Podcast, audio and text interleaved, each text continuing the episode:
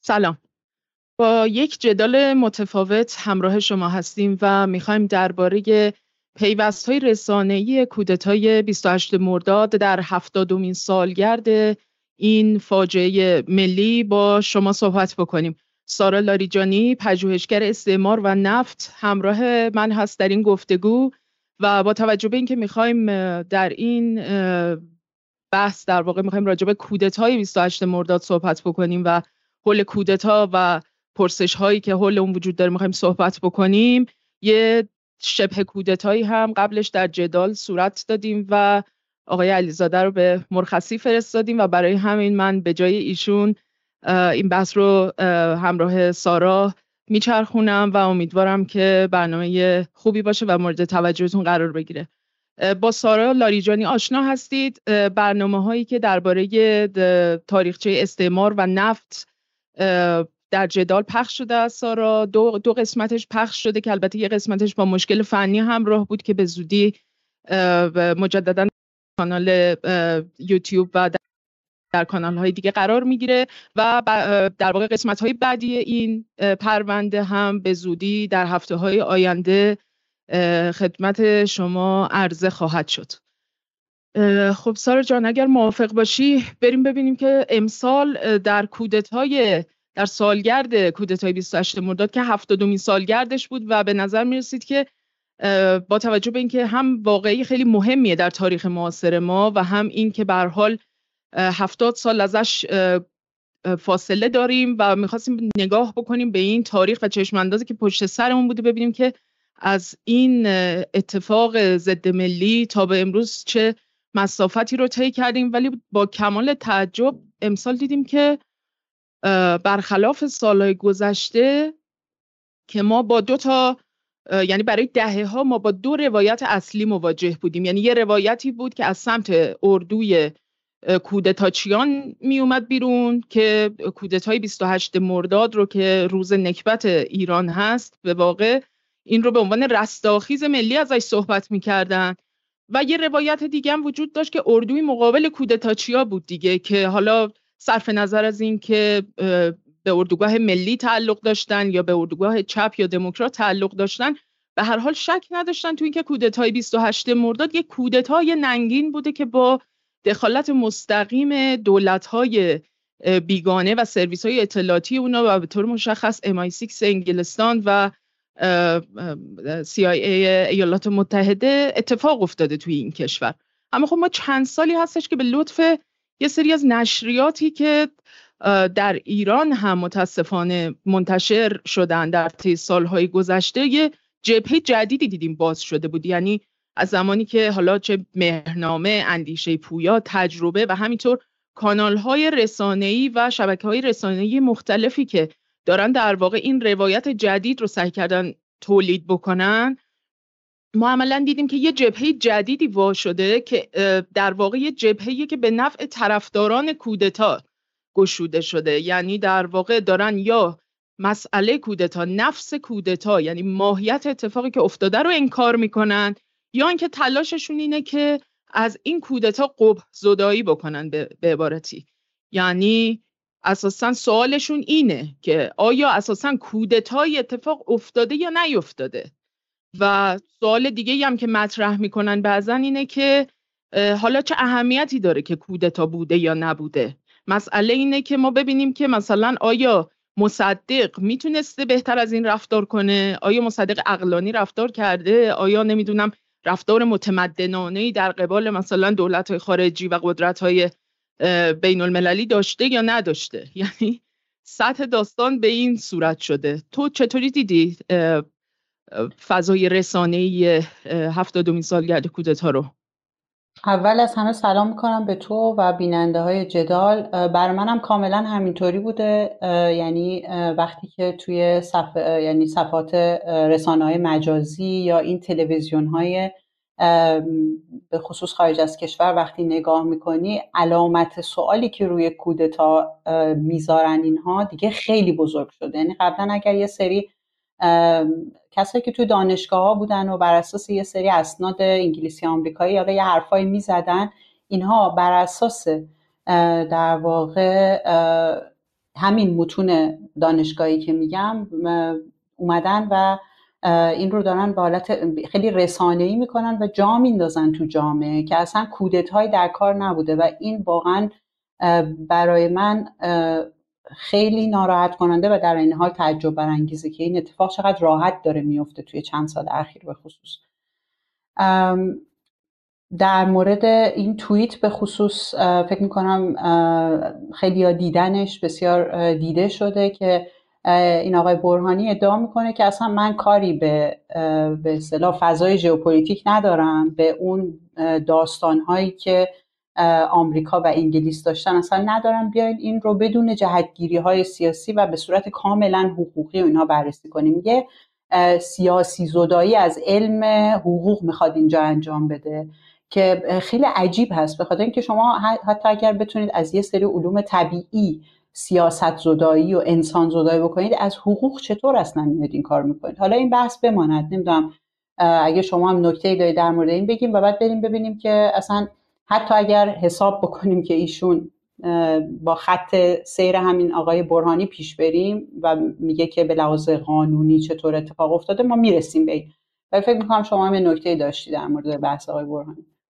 آره منم اتفاقا این توییت رو در واقع نقل کردم و باز, باز انتشارش دادم با یه سری جملاتی که حالا بالاش نوشته بودم چون حقیقتش خیلی عصبانی شدم. چون آقای برهانی به عنوان کسی که به هر حال واقعا در تمام حالا من نمی‌دونم ایشون واقعا چقدر در به عنوان در واقع یک فعال سیاسی یا یک تحلیلگر سیاسی اساسا محلی از اعراب دارن تو فضای سیاسی ایران یا نه. ولی در یک سال گذشته دست کم ما با بروز یک سری سلبریتی هایی تو فضای مجازی مواجه بودیم تو شبکه های اجتماعی که اتفاقا اینا دقیقا سر یک بزنگاه های مشخصی. یعنی از زمان شروع قائله زن زندگی آزادی آقای برهانی هم یکی از کسانی بودن که خیلی شناخته شدن با نظرات بعضا یک کمی حتی عجیب و غریب و شاز خودشون به لحاظ حقوقی یعنی تو چارچوب حقوق ایران دیگه یعنی تو چارچوب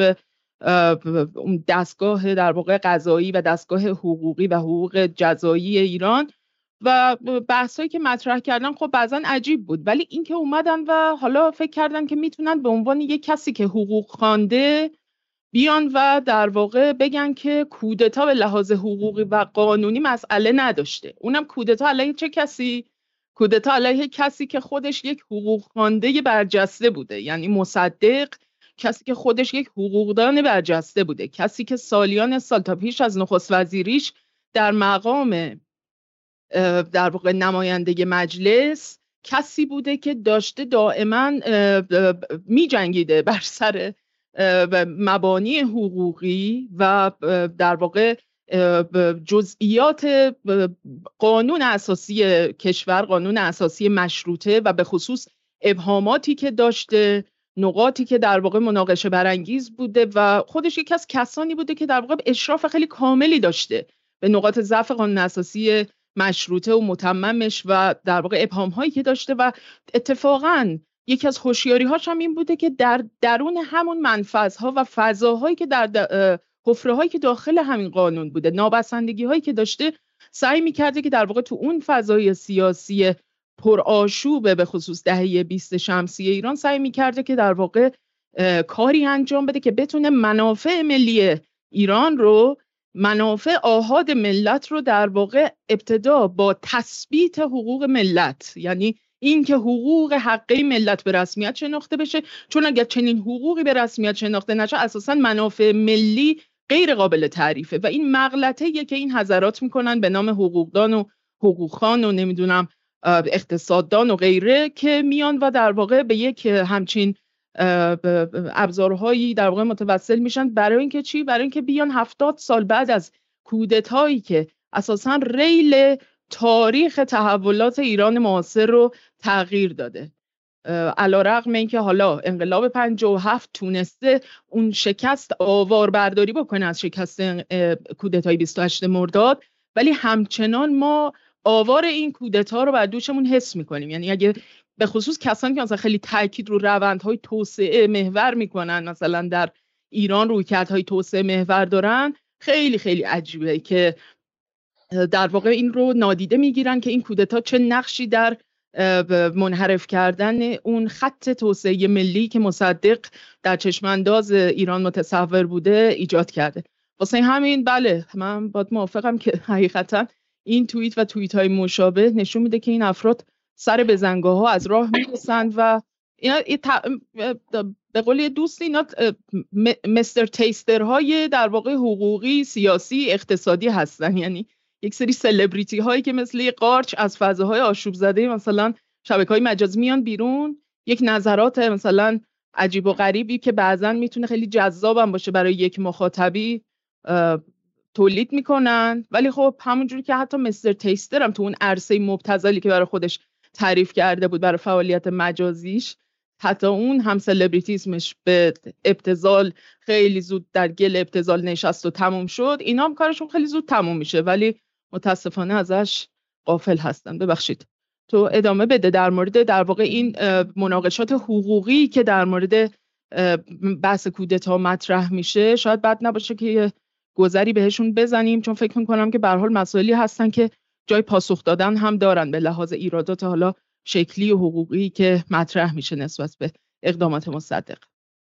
آره منم فکر می‌کنم این بحث یک چیزیه که باید به اصطلاح جوابشون رو خیلی سریع داد و از اینا عبور کرد. چون در واقع بر اساس یک دروغ بنا شده که میگن ادعاشون اینه بر اساس قانون مشروطه وقتی مجلس در دوره فطرت هست. یعنی چی؟ یا منحل شده یا به هر حال بر اساس قانون ما در اون بره مجلسی نداریم. در این دوره شاه حق عزل نخست وزیر رو داره. همین گزاره خودش جای شک داره ما واردش نمیشیم.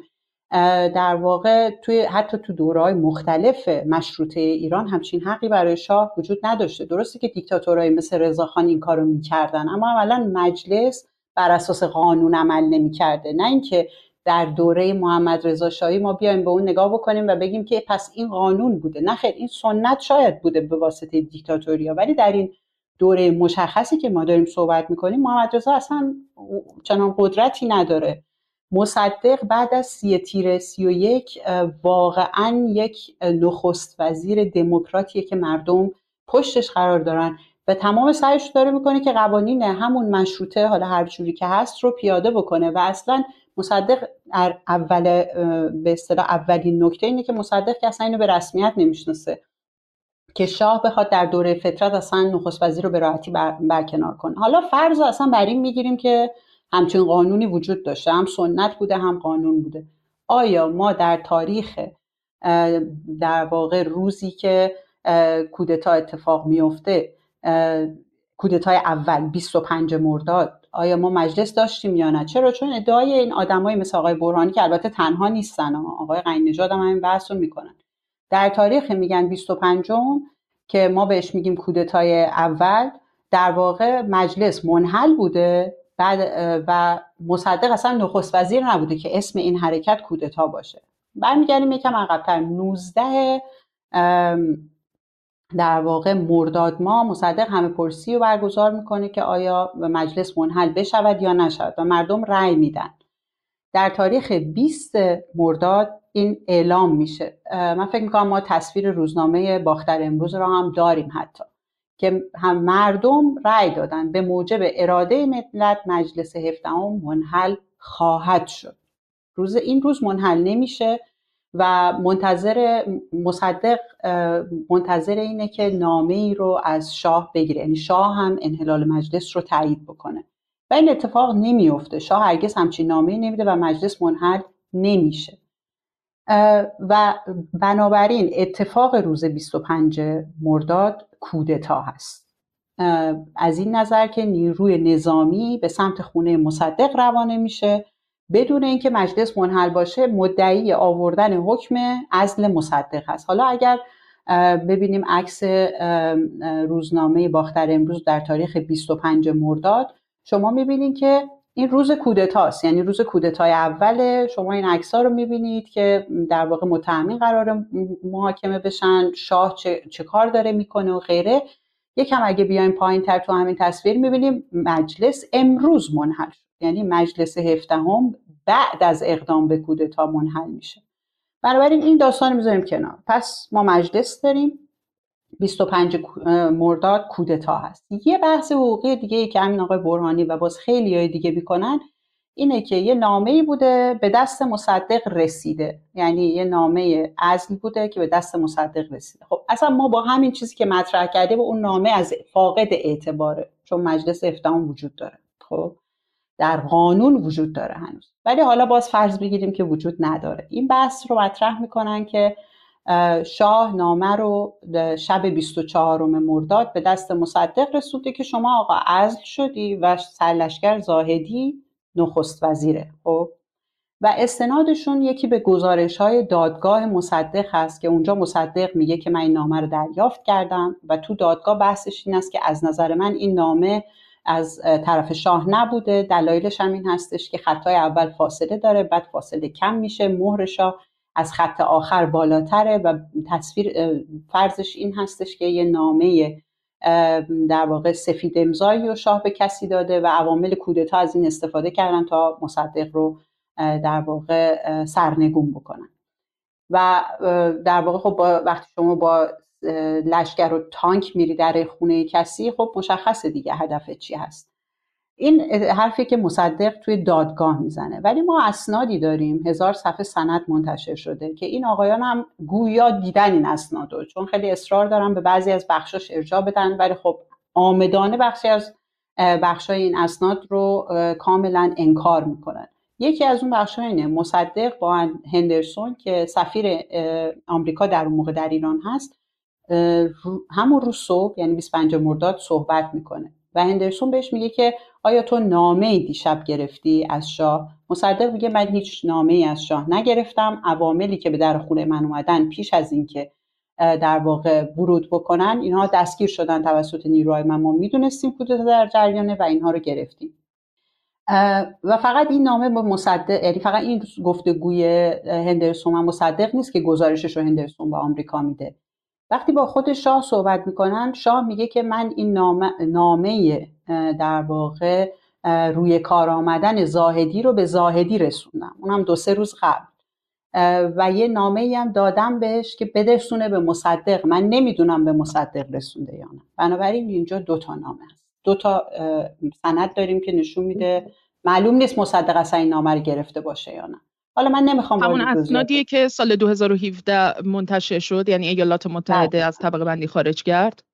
دقیقا. معمولا ارجاع این آقایون به به اصطلاح نامه همون که میگمه در واقع یادداشت غیر رسمی هندرسون به سفار... به وزارت کشور آمریکا است. ولی دو سه تا نامه دقیقا بعد اون اصلا انگار نگاه نمی‌کنن. انگار آمدانه از روی اینا پریده میشه.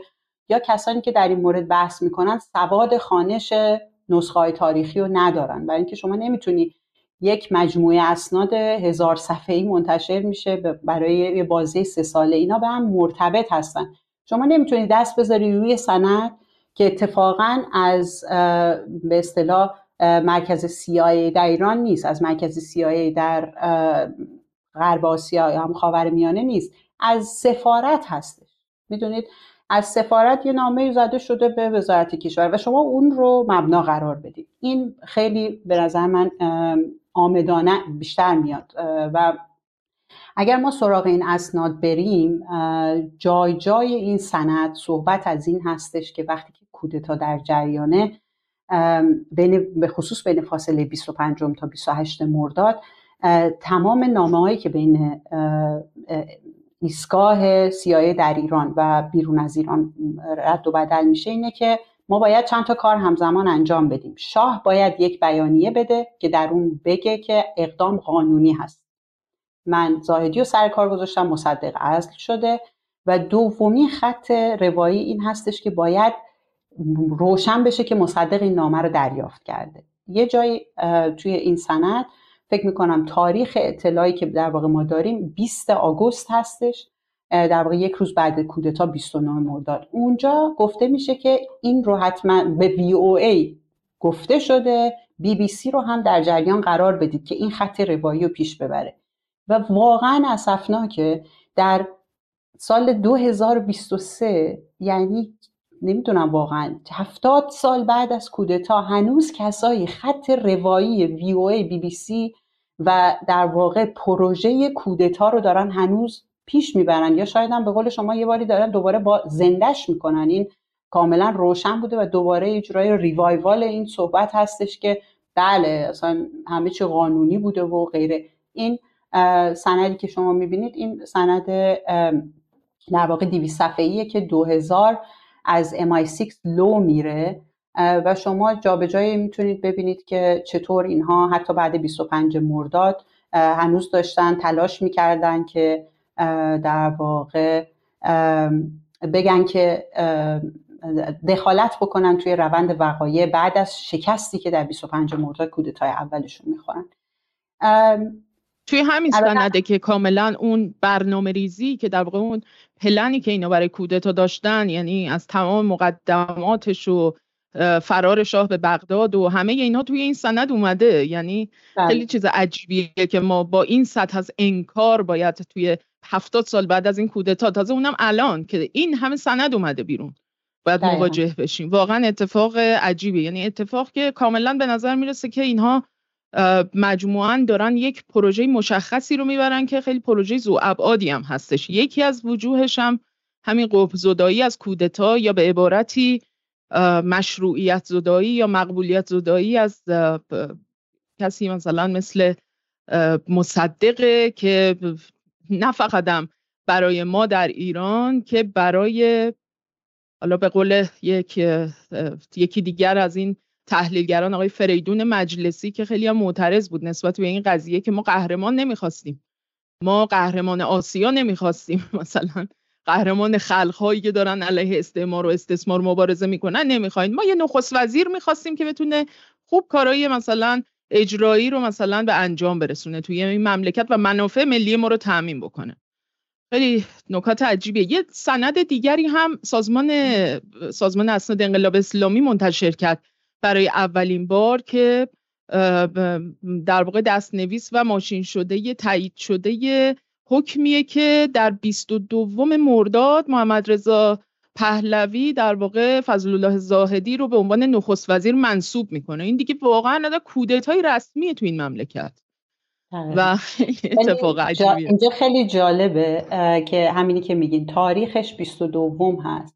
شاه فرار کرده رفته رامسر. بعد این نامه رو میگه که یه, یه سند دیگه ای هست که وقتی که شاه فرار کرده تو بغداده نماینده در واقع وزارت خارجه آمریکا یا نمی‌دونم الان حضور ذهن ندارم یا سیایی میره ملاقاتش می‌کنه. و بعد میگه که خیلی وضع شاه خرابه. خیلی حالش خرابه و در واقع مدام داره میگه که من که دیگه از دست دادم حرف شما رو گوش کردم و این پلن رو پیش بردم و این نامه رو من 22 دادم به, شا... به چیز زاهدی. ولی مثل این که اون روز دیر رسیده فردا هم تعطیل رسمی بوده قرار بوده پس فرداش به مصدق برسه که گویا دیگه مصدق از ماجرا بو برده و کار من تمومه و یه چیز جمله خیلی جالبی از حالا بعدتر آدم می‌تونه بذاره حتما یه جایی بهش ارجاع بدی که میگه که من از اینجا میرم ایتالیا تو رو خدا از ایتالیا بذارین بیاین بذارید من بیام آمریکا و اونجا تو رو خدا یه شغلی برای من و خانوادم دست و پا بکنید. به همچین شخص مفلوکی میگن فرمان ایشون بوده. این اصلا خودش هیچ کاره بوده. این متنی که بعد از کودتای 28 مرداد این آقا از رادیو صداشون پخش میشه و بعدتر وقتی ایتالیا هستن تصویرشون بعد از پیروزیشون توی 28 مرداد میاد متنش رو کامل آمریکایی‌ها در اختیارش گذاشتن. این حالا تو اون اسناد هزار صفحه‌ای هست. بعد نمی‌دونم ما این ویدیوی آقای در واقع غنی نژاد رو داریم یا نه که داره دفاع می‌کنه که مردم به دفاع فرمان عزلی صادر شده. عزلی صادر شده. خب این بله. این یک. یعنی بخواد بگم که اون مخفی کاری مصدق مصدق به همه مزنون بود. می‌گفت که عوامل انگلیس اون تئوری های دایجان ناپولونی دیگه که عوامل انگلیس تو دولت منم هستم تو مجلسم هستم یه بار اومد گفت که نمی‌دونم مجلس هفدهم که در زمان خودش انتخاباتش شده بود گفت 80 درصدش های ملی هم 80 درصد. بعد آخرش همین مجلس رو منحل کرد. چرا منحل کرد؟ می‌گفت که یه عده وطن فروش و نمی‌دونم عوام فریفته عوام فریفته و فریب خوردگان بیگانگان وطن فروشان و مال بیگانه تو این مجلس هستن. می‌خوان منو سا... از طریق استیزا ساقط کنم خب؟ علت این که مجلس رو منحل کردیم قبل از این خیلی جالبه. این آقا غنی نژاد مدعیه که این اسناد هزار صفحه‌ای خونده. و اینجا مصدق و متهم می‌کنه که تئوری های دایجان ناپل اونی داره که مجلس می‌خواد در واقع از طریق استیزا سرنگونش بکنه. این اصلا مثل روز دیگه روشنه که مجلس هفدهم بخش عظیمیش خریده شده بودن توسط جریانات به اصطلاح پشت پرده حالا تیم زاهدی و غیره که حالا ما اینجا نمی‌خوایم وارد جزئیاتش بشیم. این آقا اگر این سند رو خونده چطور مصدق رو متهم می‌کنه به تئوری های دایجان ناپل, ناپل اونی این مجلس مجلس کاملا خریداری شده بود. در جای جای سند هزار صفحه‌ای انتشار یافته 2017 واقعا شما اگر کلمه پروپاگاندا شما اگر کلمه خریدن نمایندگان مجلس رو سرچ بکنید از سال 1951 به این ور بخصوص در سال 1953 یعنی سال 32 تو جای جای این متن شما این کلمه رو پیدا می‌کنید. یعنی این آقا حتی یکی از آسونترین روش های تحقیق در تاریخ که شما یک کلمه رو سرچ بکنید توی یه متن رو ازش استفاده نکرده و بعد متهم می‌کنه مصدق رو که توهم توطعه داره بر علیه خودش در مورد مجلس. من البته فکر می‌کنم اونجایی رو ببینیم که باز آقای غنی داره میگه که 28 مرداد کودتا نبوده و خیزش مردمی بوده. نمی‌دونم حالا اگر داشته باشه. بله اونا در فکر این بودن که به خاطر منافع خودشون مصدق برکنار کنن. اما اینکه در فکر این بودن واقعا اونا برکنار کردن دو تا چیزه. عملا شما نگاه بکنید حتی در 24 مرداد یعنی اون زمان که فرمان ازل داد و مصدق نپذیرفت تمرد کرد اونجا اون عملیات شکست خورد. یعنی مصدق رو نتونستن برکنار بکنن. شاه رو تحت فشار گذاشته بودن که اون فرمان ازل بده اون داد ولی مصدق نپذیرفت. البته اونم یه داستانی داره که میگن که مصدق خودش پذیرفته بود و می‌خواست پیغام بده از طریق رادیو خداحافظی بکنه که من معذول شدم از این حرفا که اون دکتر فاطمی و شایگان اینا نمی‌ذارن جلوش می‌گیرن منصرفش می‌کنن.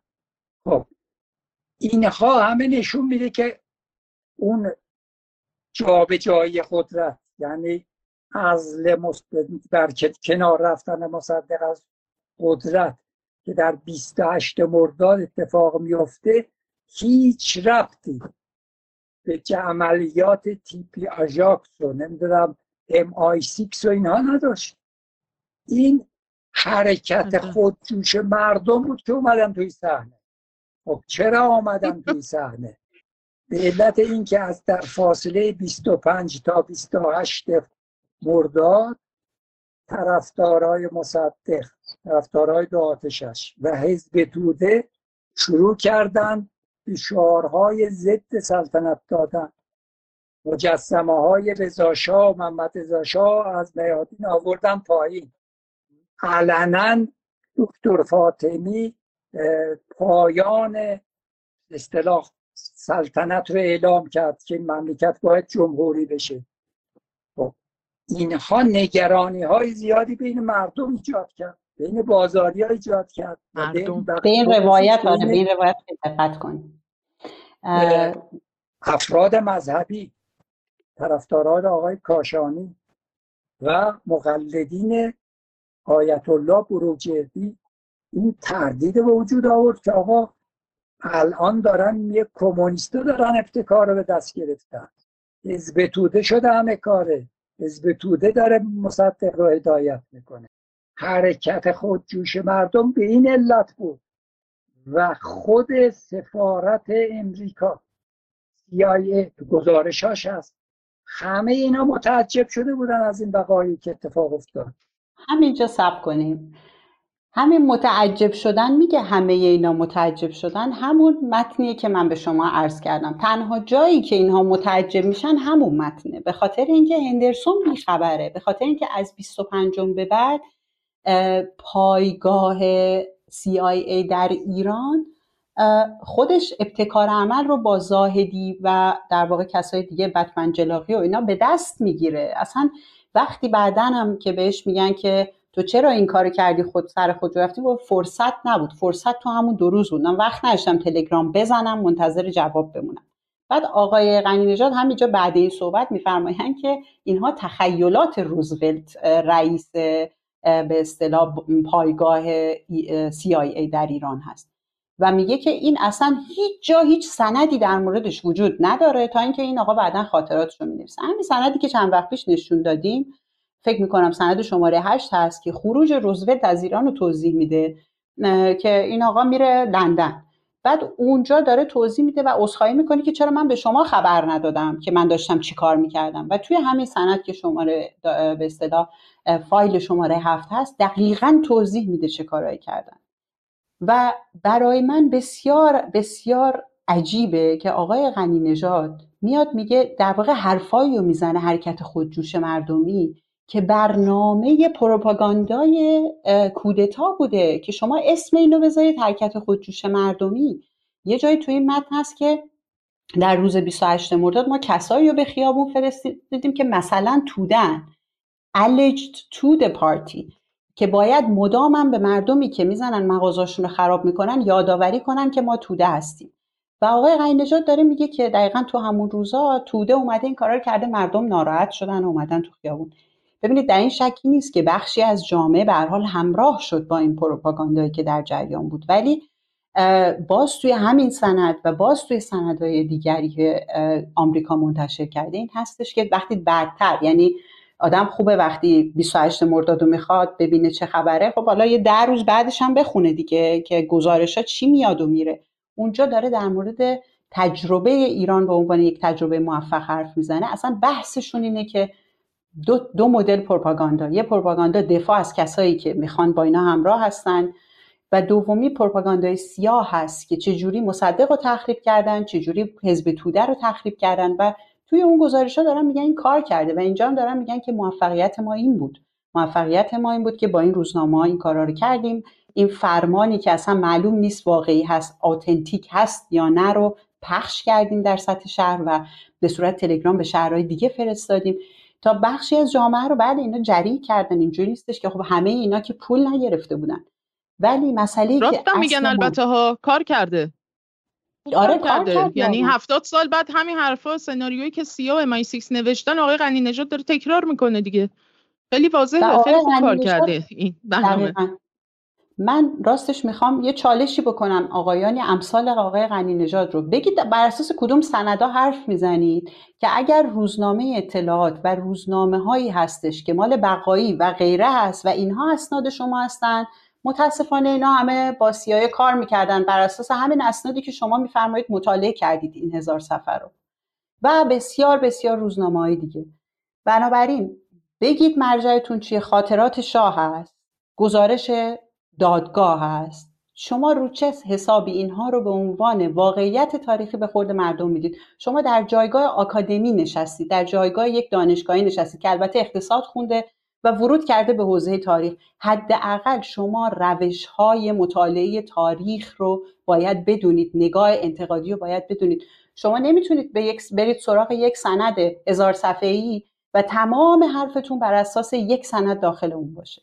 امکان نداره شما همچین کاری بکنید.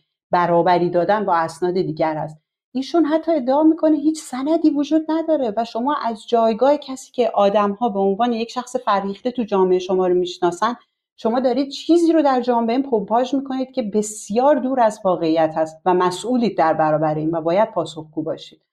حالا هستن کسای دیگری ولی حالا ما به خاطر به اصطلاح ویدیوهای بسیار زیادی که آقای غنی در یکی دو سال اخیر با نهادهای مختلف می‌ذارن و در مورد این مسئله صحبت می‌کنن. روی صحبتمون با ایشونه.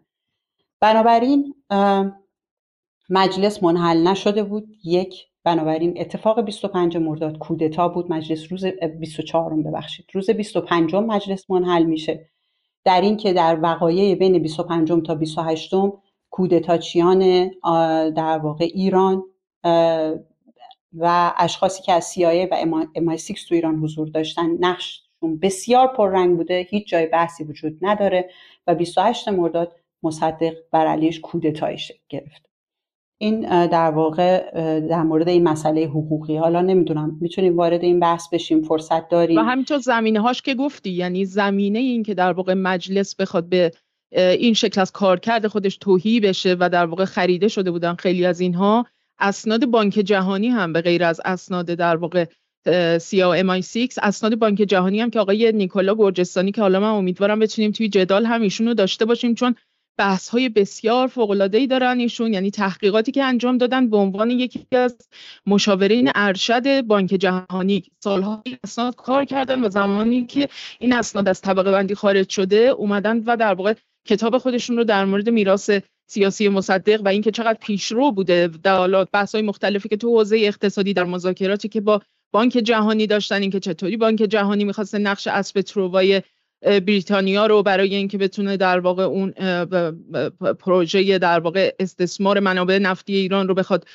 جلو ببره داشته بازی می‌کرده و اینکه در واقع نهادهای بین المللی از رغم که خیلی نوپا بودن از همون ابتدا در واقع داشتن در قامت نهادهای بازوهای امپریالیستی داشتن کار می‌کردن و اونجا هم در واقع اسناد بسیار جالب توجهی هست. در مورد اینکه اینها چه اقداماتی انجام داده بودند و در مورد اینکه همین بحث پول دادن به نمایندگان مجلس اینکه چطور سعی کرده بودن اونها رو به شکلی علیه مصدق بسیج بکنن و غیره اینها همه در واقع در دسترس هستش و خیلی عجیبه. کسی که خودش رو در قامت یک به شکلی روشنفکر یک پروژه هژمونی که لیبرال دموکراسی تو ایران جا انداخته کسی مثل قنی نژاد.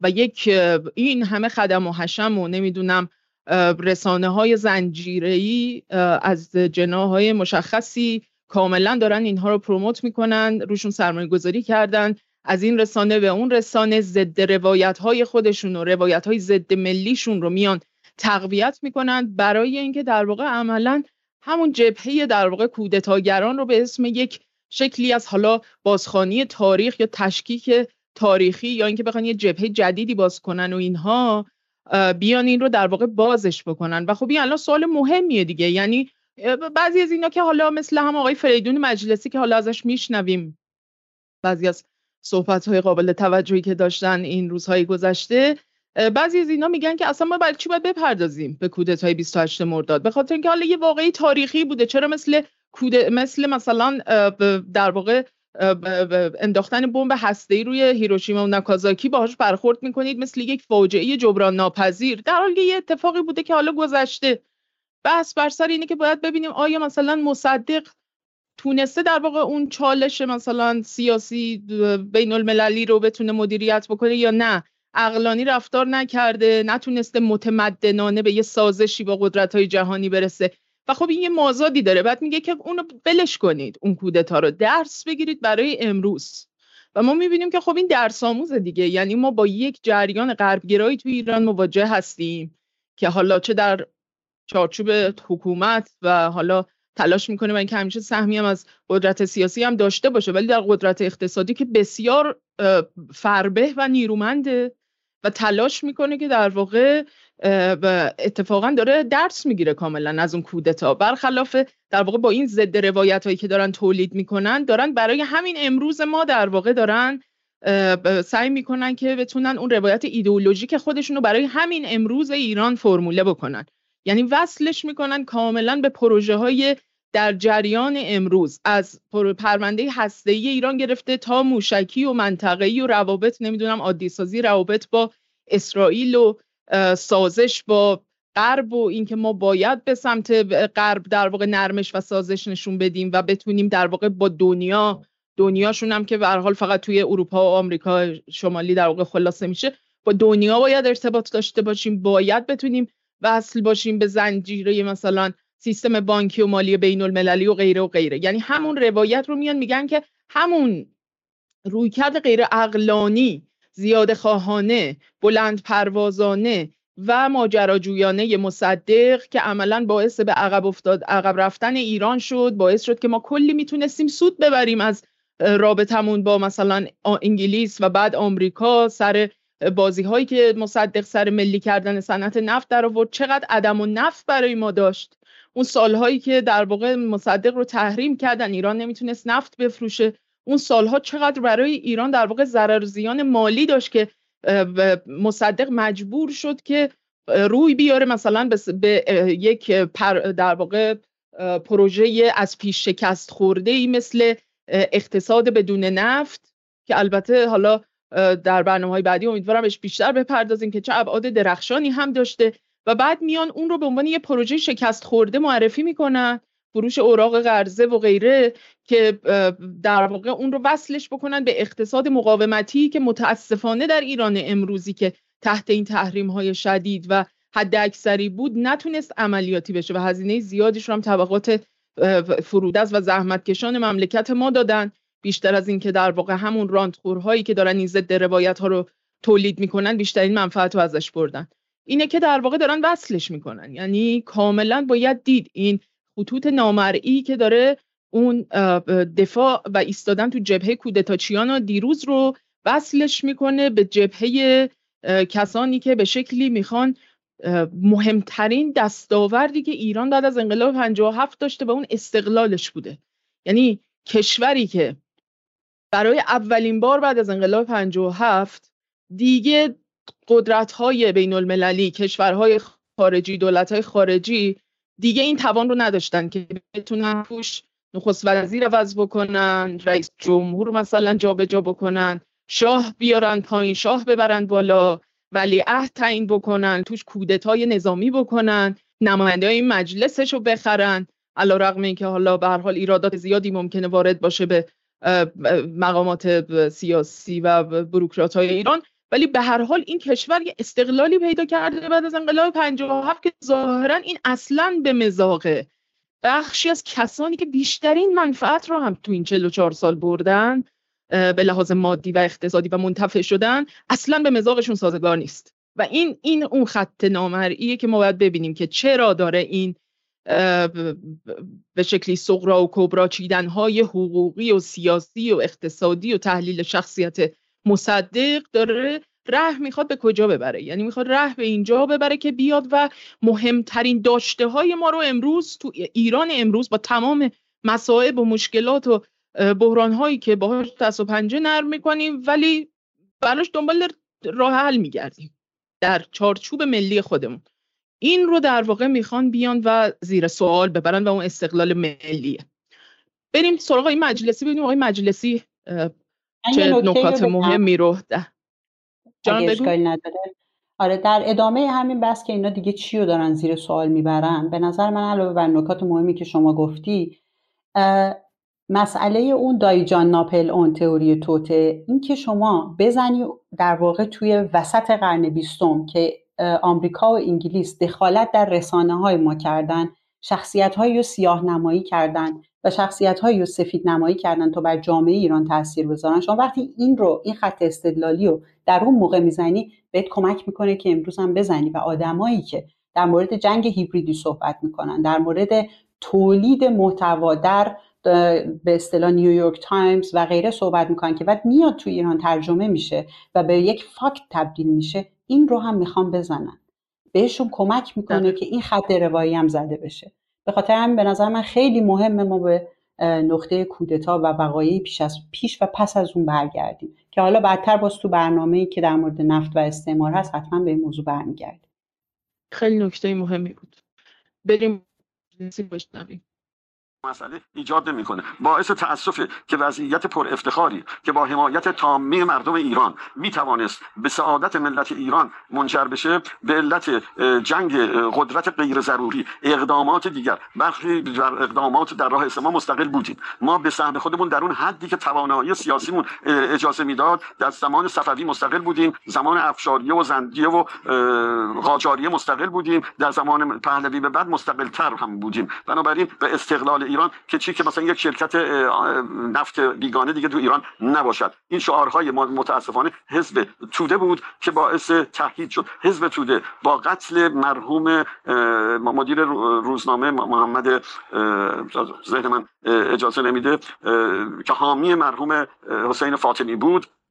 محمد مسعود که حامی فاطمی بود و او رو برای دو سال تحصیل زبان و آشنایی به رموز روزنامه نگاری به فرانسه اعزام کرده بود و اینکه او قتل رو به گردن اشرف و پیراسته و اینها انداخته بود یک دشمنی بین فاطمی و اینها پدید آورده بود که بیشتر از حمایت حزب توده برخوردار بود و شعارهای داغ او در روزنامه باختر امروز همچنین حمایت کامل حزب توده از در جریان قیام سی تیر بیشتر به زیان مصدق تمام شد و به به اصطلاح فروپاشیدن حکومت او که مردمان سالم. هیچ کس بر اعضای دولت مثلا با آقای مجلسی آشنا هستی؟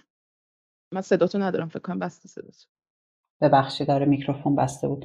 نه من با ایشون آشنایی ندارم و واقعا صحبت های چه با اطمینانم از استقلال حرف می‌زنن و از حالا صحبت های جالب تری هم دارن البته. ولی ایشون به حال یکی از کسانی هستن که به قول خودشون هم دیپلمات هستن هم کارشناس به حال مسائل امور بین الملل و اینها هستن. در زمان دوره در دوره پهلوی دوم ظاهرا دیپلمات بودن حالا با مناسباتی با وزارت خارجه و غیره داشتن و بعد از انقلاب 57 هم تونستن خود ظاهرا جز کسانی بودن که تونستن به هر حال دوگانه سوز بشن به قول معروف و در این دوره هم تونستن که فعالیت خودشون ادامه بدن. حالا یه دوره نزدیک می‌تونن بشن به سیاست هایی که از دربار پهلوی میاد بیرون. یه دوره ممکنه که حالا برها به دربار برجامیون بشه. نزدیک شد و به حال ایران هم رفت آمد دارن میان. فکر می‌کنم مقیم اروپا هستن. ولیکن به هر حال در بزنگاه هایی مثل مثلا کودتای 28 مرداد ما با یک چنین چهره های مواجه هستیم که میان و حالا گرچه حالا مثل دقیقا اون کودتاچی های سر خط نمیان و به شکلی سیاه کنن چهره مصدق و گل به صورتش بپاشن ولیکن در واقع از او یک چهره یعنی میگن که در واقع یه ضد قهرمان بوده مصدق. مصدق نه اقلانیتی توی روی کردش وجود داشته نه در واقع ویژگی های شخصیتیش به گونه ای بوده که در واقع اون رو رهنمون کنه به سمت اینکه بخواد سازش بکنه بتونه از فرصت ها مثلا استفاده بهینه ای بکنه. ببخشید. و همینطور به حال سعی می‌کنن که به شکلی از مصدق به نوعی مقبولیت زدایی بکنن در افکار عمومی تاریخی ایرانیان. و ایشون هم به حال دیگه همچین کار ویژه ای داره و خیلی هم روشن. اتفاقا وصلش می‌کنه به پروژه های سیاسی جاری کسانی که در کنار ایشون ایستادن در سپهر سیاسی کنونی ایران و به خصوص در حوزه سیاست خارجی نظرات قابل توجهی دارن. یه ویدیوی دیگه ای از ایشون بشنویم. متمدنانه و درستی صورت بگیره و این جنبه بازاری غذایا حل و فصل بشه. نکته دیگر اوج گرفتن شعارهایی است که هنوز هم ادامه داره. بزرگترین رهبر سیاسی آسیا. ما رهبرمون رو برای ایران می‌خواستیم. آسیا برای خودش رهبران بزرگی داشت که مشغول جنگ بودند و مشغول مبارزه برای استقلال خودشون بودند. هوشیمین در یک طرف بود و دیگران در مالزی و جای دیگر به دنبال استقلال بودن همه جا. آفریقا به دنبال استقلال بود. ایران نسبت به اونها وظیفه‌ای نداشت. و سیاست ضد استعماری استعمار در ایران هیچ سیاستی نداشت. یک نفت داشتیم که اونم طبق قرارداد مظفرالدین شاه در اختیارشون بود و اکنون هم اونو ملت کردن بقیهش برگه زردالو و ریشه شیرین بیان و سروده و سالامبر بود. نه به این چشم داشتی داشتن نه آمریکایی‌ها مغز پسته و زردالو ما بودن نه انگلیس نه اروپا. بنابراین این شعارها فقط به درد حزب توده می‌خورد که ایران رو از غرب دور بکنه که ناچار به گرایش به شرق افتادن به دامان شوروی رو تسهیل بکنه. ایران هم در شرایطی بود در جنگ سرد جنگ سردی که دیگه تبدیل به گرم شده بود. همزمان با مبارزات نفت ایران اتفاقا جنگ کره شعله بر بود و دو ماه قبل از 28 مرداد جنگ کره خاتمه پیدا کرد با آتش بس. عجب. کلا به هر حال اینم خیلی جالبه. یعنی روایتی که ارائه میشه در مورد اینکه ایران اساسا تاریخ استعمار زدگی نداره. یعنی روابط و مناسبات قدرت های امپراتوری ها و قدرت های امپریالیستی و قدرت های استعماری با ایران یک رابطه ای بوده که بده بستون بوده. در یک تراز کاملا برابر و هیچ مناسبات نابرابری وجود نداشته سلطه‌ای وجود نداره تلاشی برای اعمال سلطه وجود نداشته. خیلی جالبه. این درکی که سعی می‌کنن حقنه بکنن به افکار عمومی. در واقع این باز یه تلاشیه که بگن مصدق تحت تاثیر حزب توده غیر منطقی شد و بیش از حد رادیکال شد و غیره این. اینم یکی از خطاییه که قرار پیش برده بشه. خیلی جالبه که توی در واقع روز 25 مرداد بعد کودتا یه جایی هستش که پسر مصدق اونی که پزشک بود نقل می‌کنه. فکر می‌کنم همین اخیرا هم صفحه تاریخ شفایی توی تلگرام دوباره بازنش کرده اون تیکه رو. که همون 25 فاطمی میاد سراغ مصدق و میگه که ببین شاه فرار کرده. این شاه اصلا قدرتی نداره. منحل کن. یعنی پادشاهی رو منحل کن جمهوری اعلام کن. همه ما رو به کشتن میدی سر همه ما رو به باد میدی ها. این توطعه جدیتر از این حرف است. و مصدق میگه من به قرآن قسم خوردم که به این پادشاه وفادار بمونم و نمی‌تونم این کارو نکنم.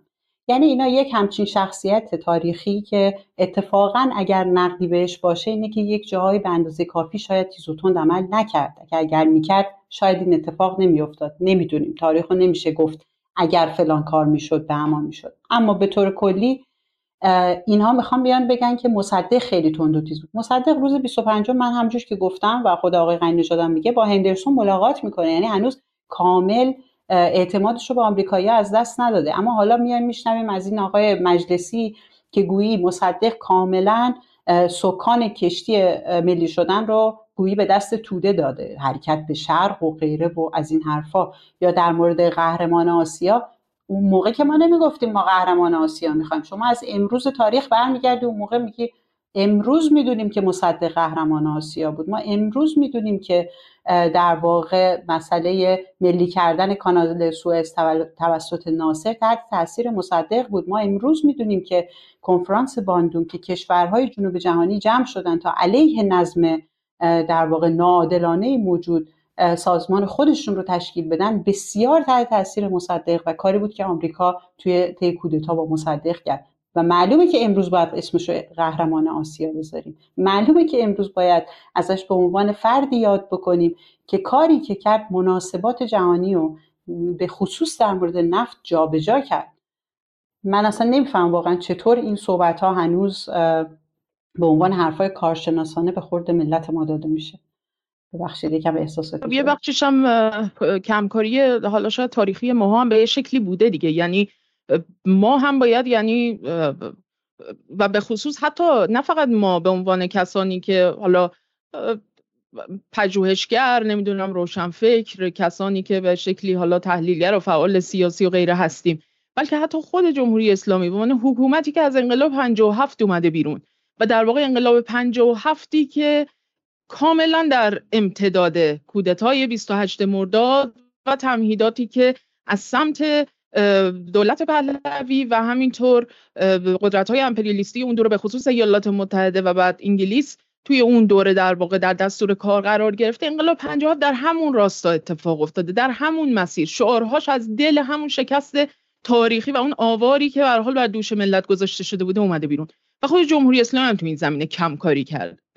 و خب حالا در مورد حزب توده هم خب بحث خیلی زیاده. یعنی نقد های بسیار زیادی میشه به حزب توده به عنوان یک بزرگترین شاید حزب واقعی تاریخ معاصر ایران. حتما میشه بسیار نقدش کرد. یک کارنامه مفصلی داره که حتما توش نقاط قوت و ضعف زیادی داره. میشه ارزیابیش کرد تو برهه های مختلف.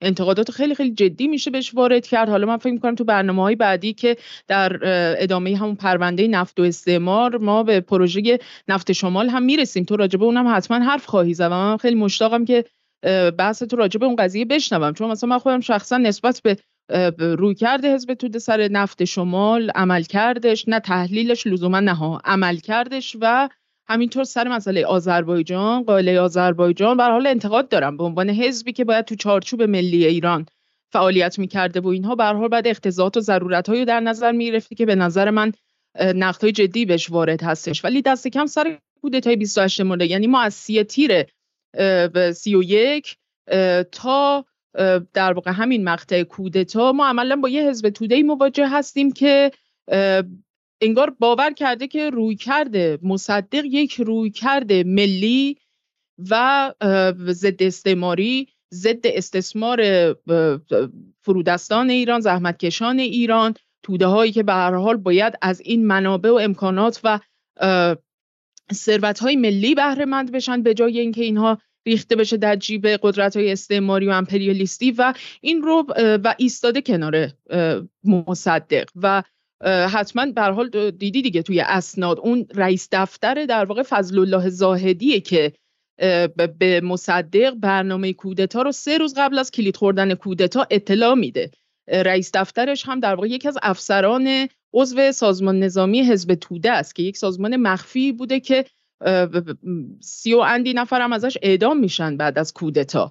و عملا فضل الله زاهدی اون دار و دسته در واقع افسران کودتا چی رو که تدارک دیده بوده از ماها قبل که برنامه داشتن از ماها قبل برای مصدق به شکلی میشه گفت که در تقابل با همین سازمان نظامی افسران تدارک دیده بودن و می‌خواستن که به شکلی بتونن با اینها مارز اینها بودن.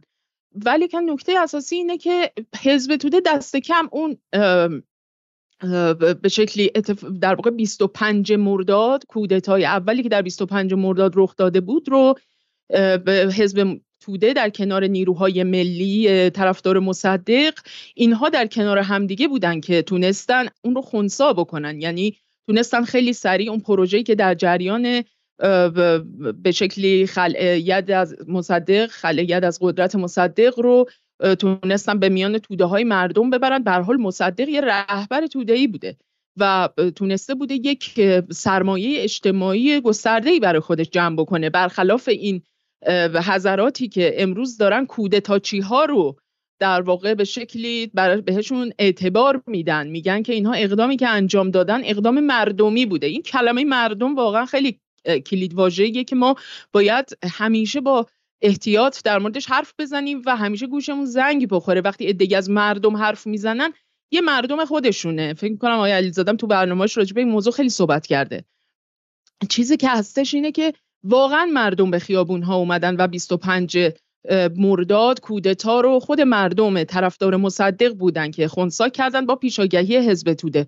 اما همون جوری که به حال توی خود اسناد سیاسی حزب توده یعنی تو پلنوم های بعدی که برگزار کردن در سالهای بعد از کودتا اومده اونها خودشون هم به خودشون این انتقاد وارد می‌کنن که حزب توده به عنوان یک حزب مثلا انقلابی طرفدار زحمت کشان و اینها طرفدار مصدق اونجوری که باید چالاک و چابک ظاهر نشده دیگه.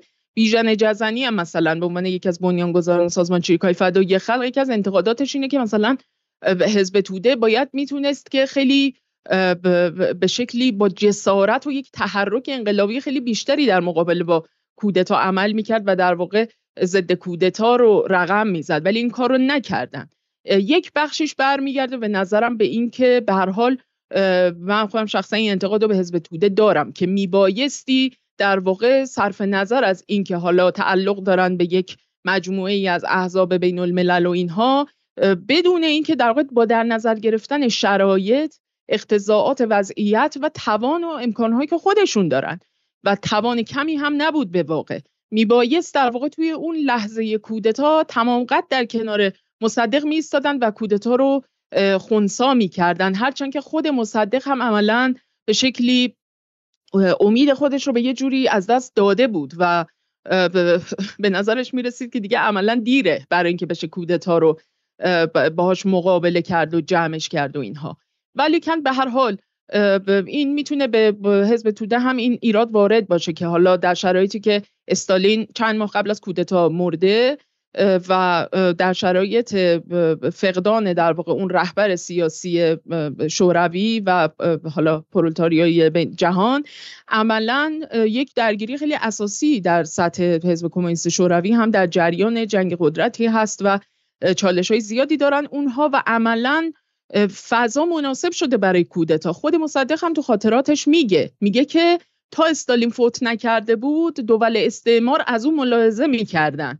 ملت می‌تونست تا حدی اظهار حیات بکنه و روی همین احساسات بود که من ظرف دو روز قانون ملی شدن صنعت نفت رو از تصویب دو مجلس گذرانیدم و باز روی همین احساسات بود که از شرکت نفت خلعیت کردم و بعد از استالین چون قائم مقام او شخصیتی نداشت ملاحظات دول استعمار از آن دولت از بین رفت. یعنی خود این خلای قدرتی که به وجود اومده بوده توی اون دوره در تقابل دو بلوک قدرت جهانی نشون میده که در واقع اونا عملا فرصت برای کودتاچیان داخلی و آمران بیگانهشون اجنبی فراهم شد برای اینکه بتونن این اقدام ضد ملی رو علیه ملت ایران رقم بزنن.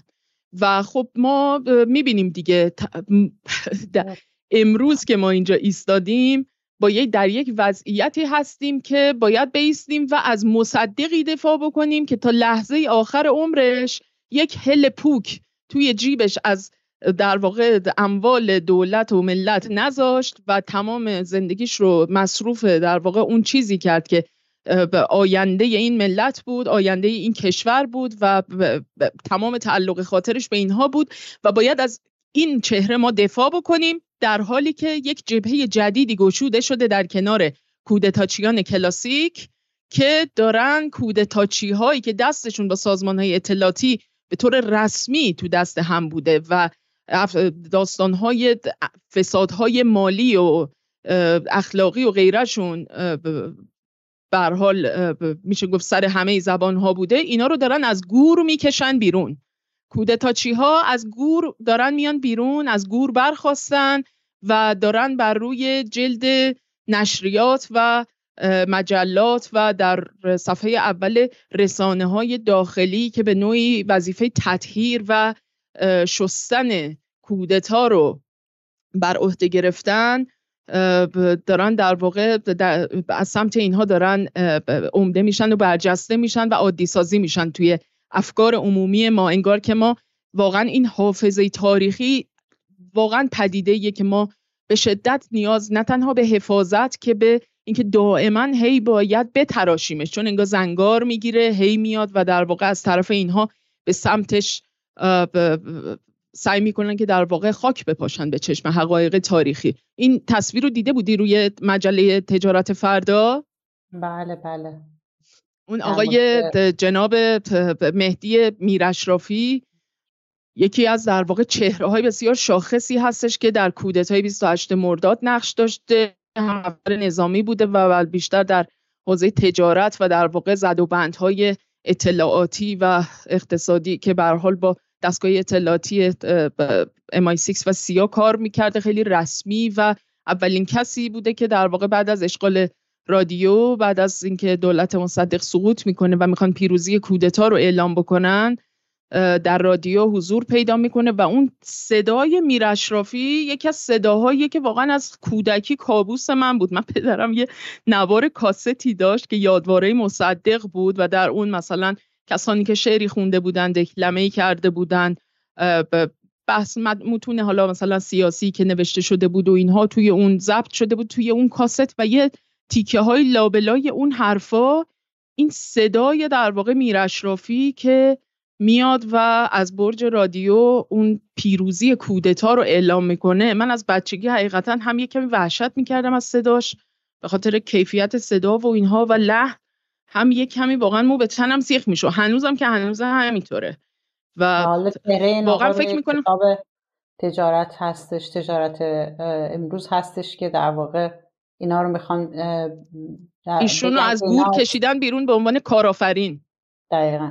امروز دارن کودتاچی ها رو به اسم کارآفرین و صنعتگر و سرمایه گذار و نمی‌دونم از این کلماتی که عملا رسما هیچ کارکردی نداره جز اینکه بخوان کودتاشویی کنن یعنی یک اتفاقی که به شکلی یوم النکبت ایرانیان بوده رو دارن به عنوان یک روز واقع انگار که مثلا به قول ابراهیم گلستان که امروز هم فوت کرد و به حال یادش گرامی باشه پیرمرد خوش اخلاقی هم نبود ولی کن دست کم انقدر شرافت داشت که وقتی خبرنگار دویچه وله ازش پرسید که به نظر شما آقای گلستان واقعا این اتفاقی که افتاد کودتای 28 مرداد واقعا کودتا بود؟ و برگشت گفت پس چی بوده خانم؟ مجلس عقد و عروسی بوده؟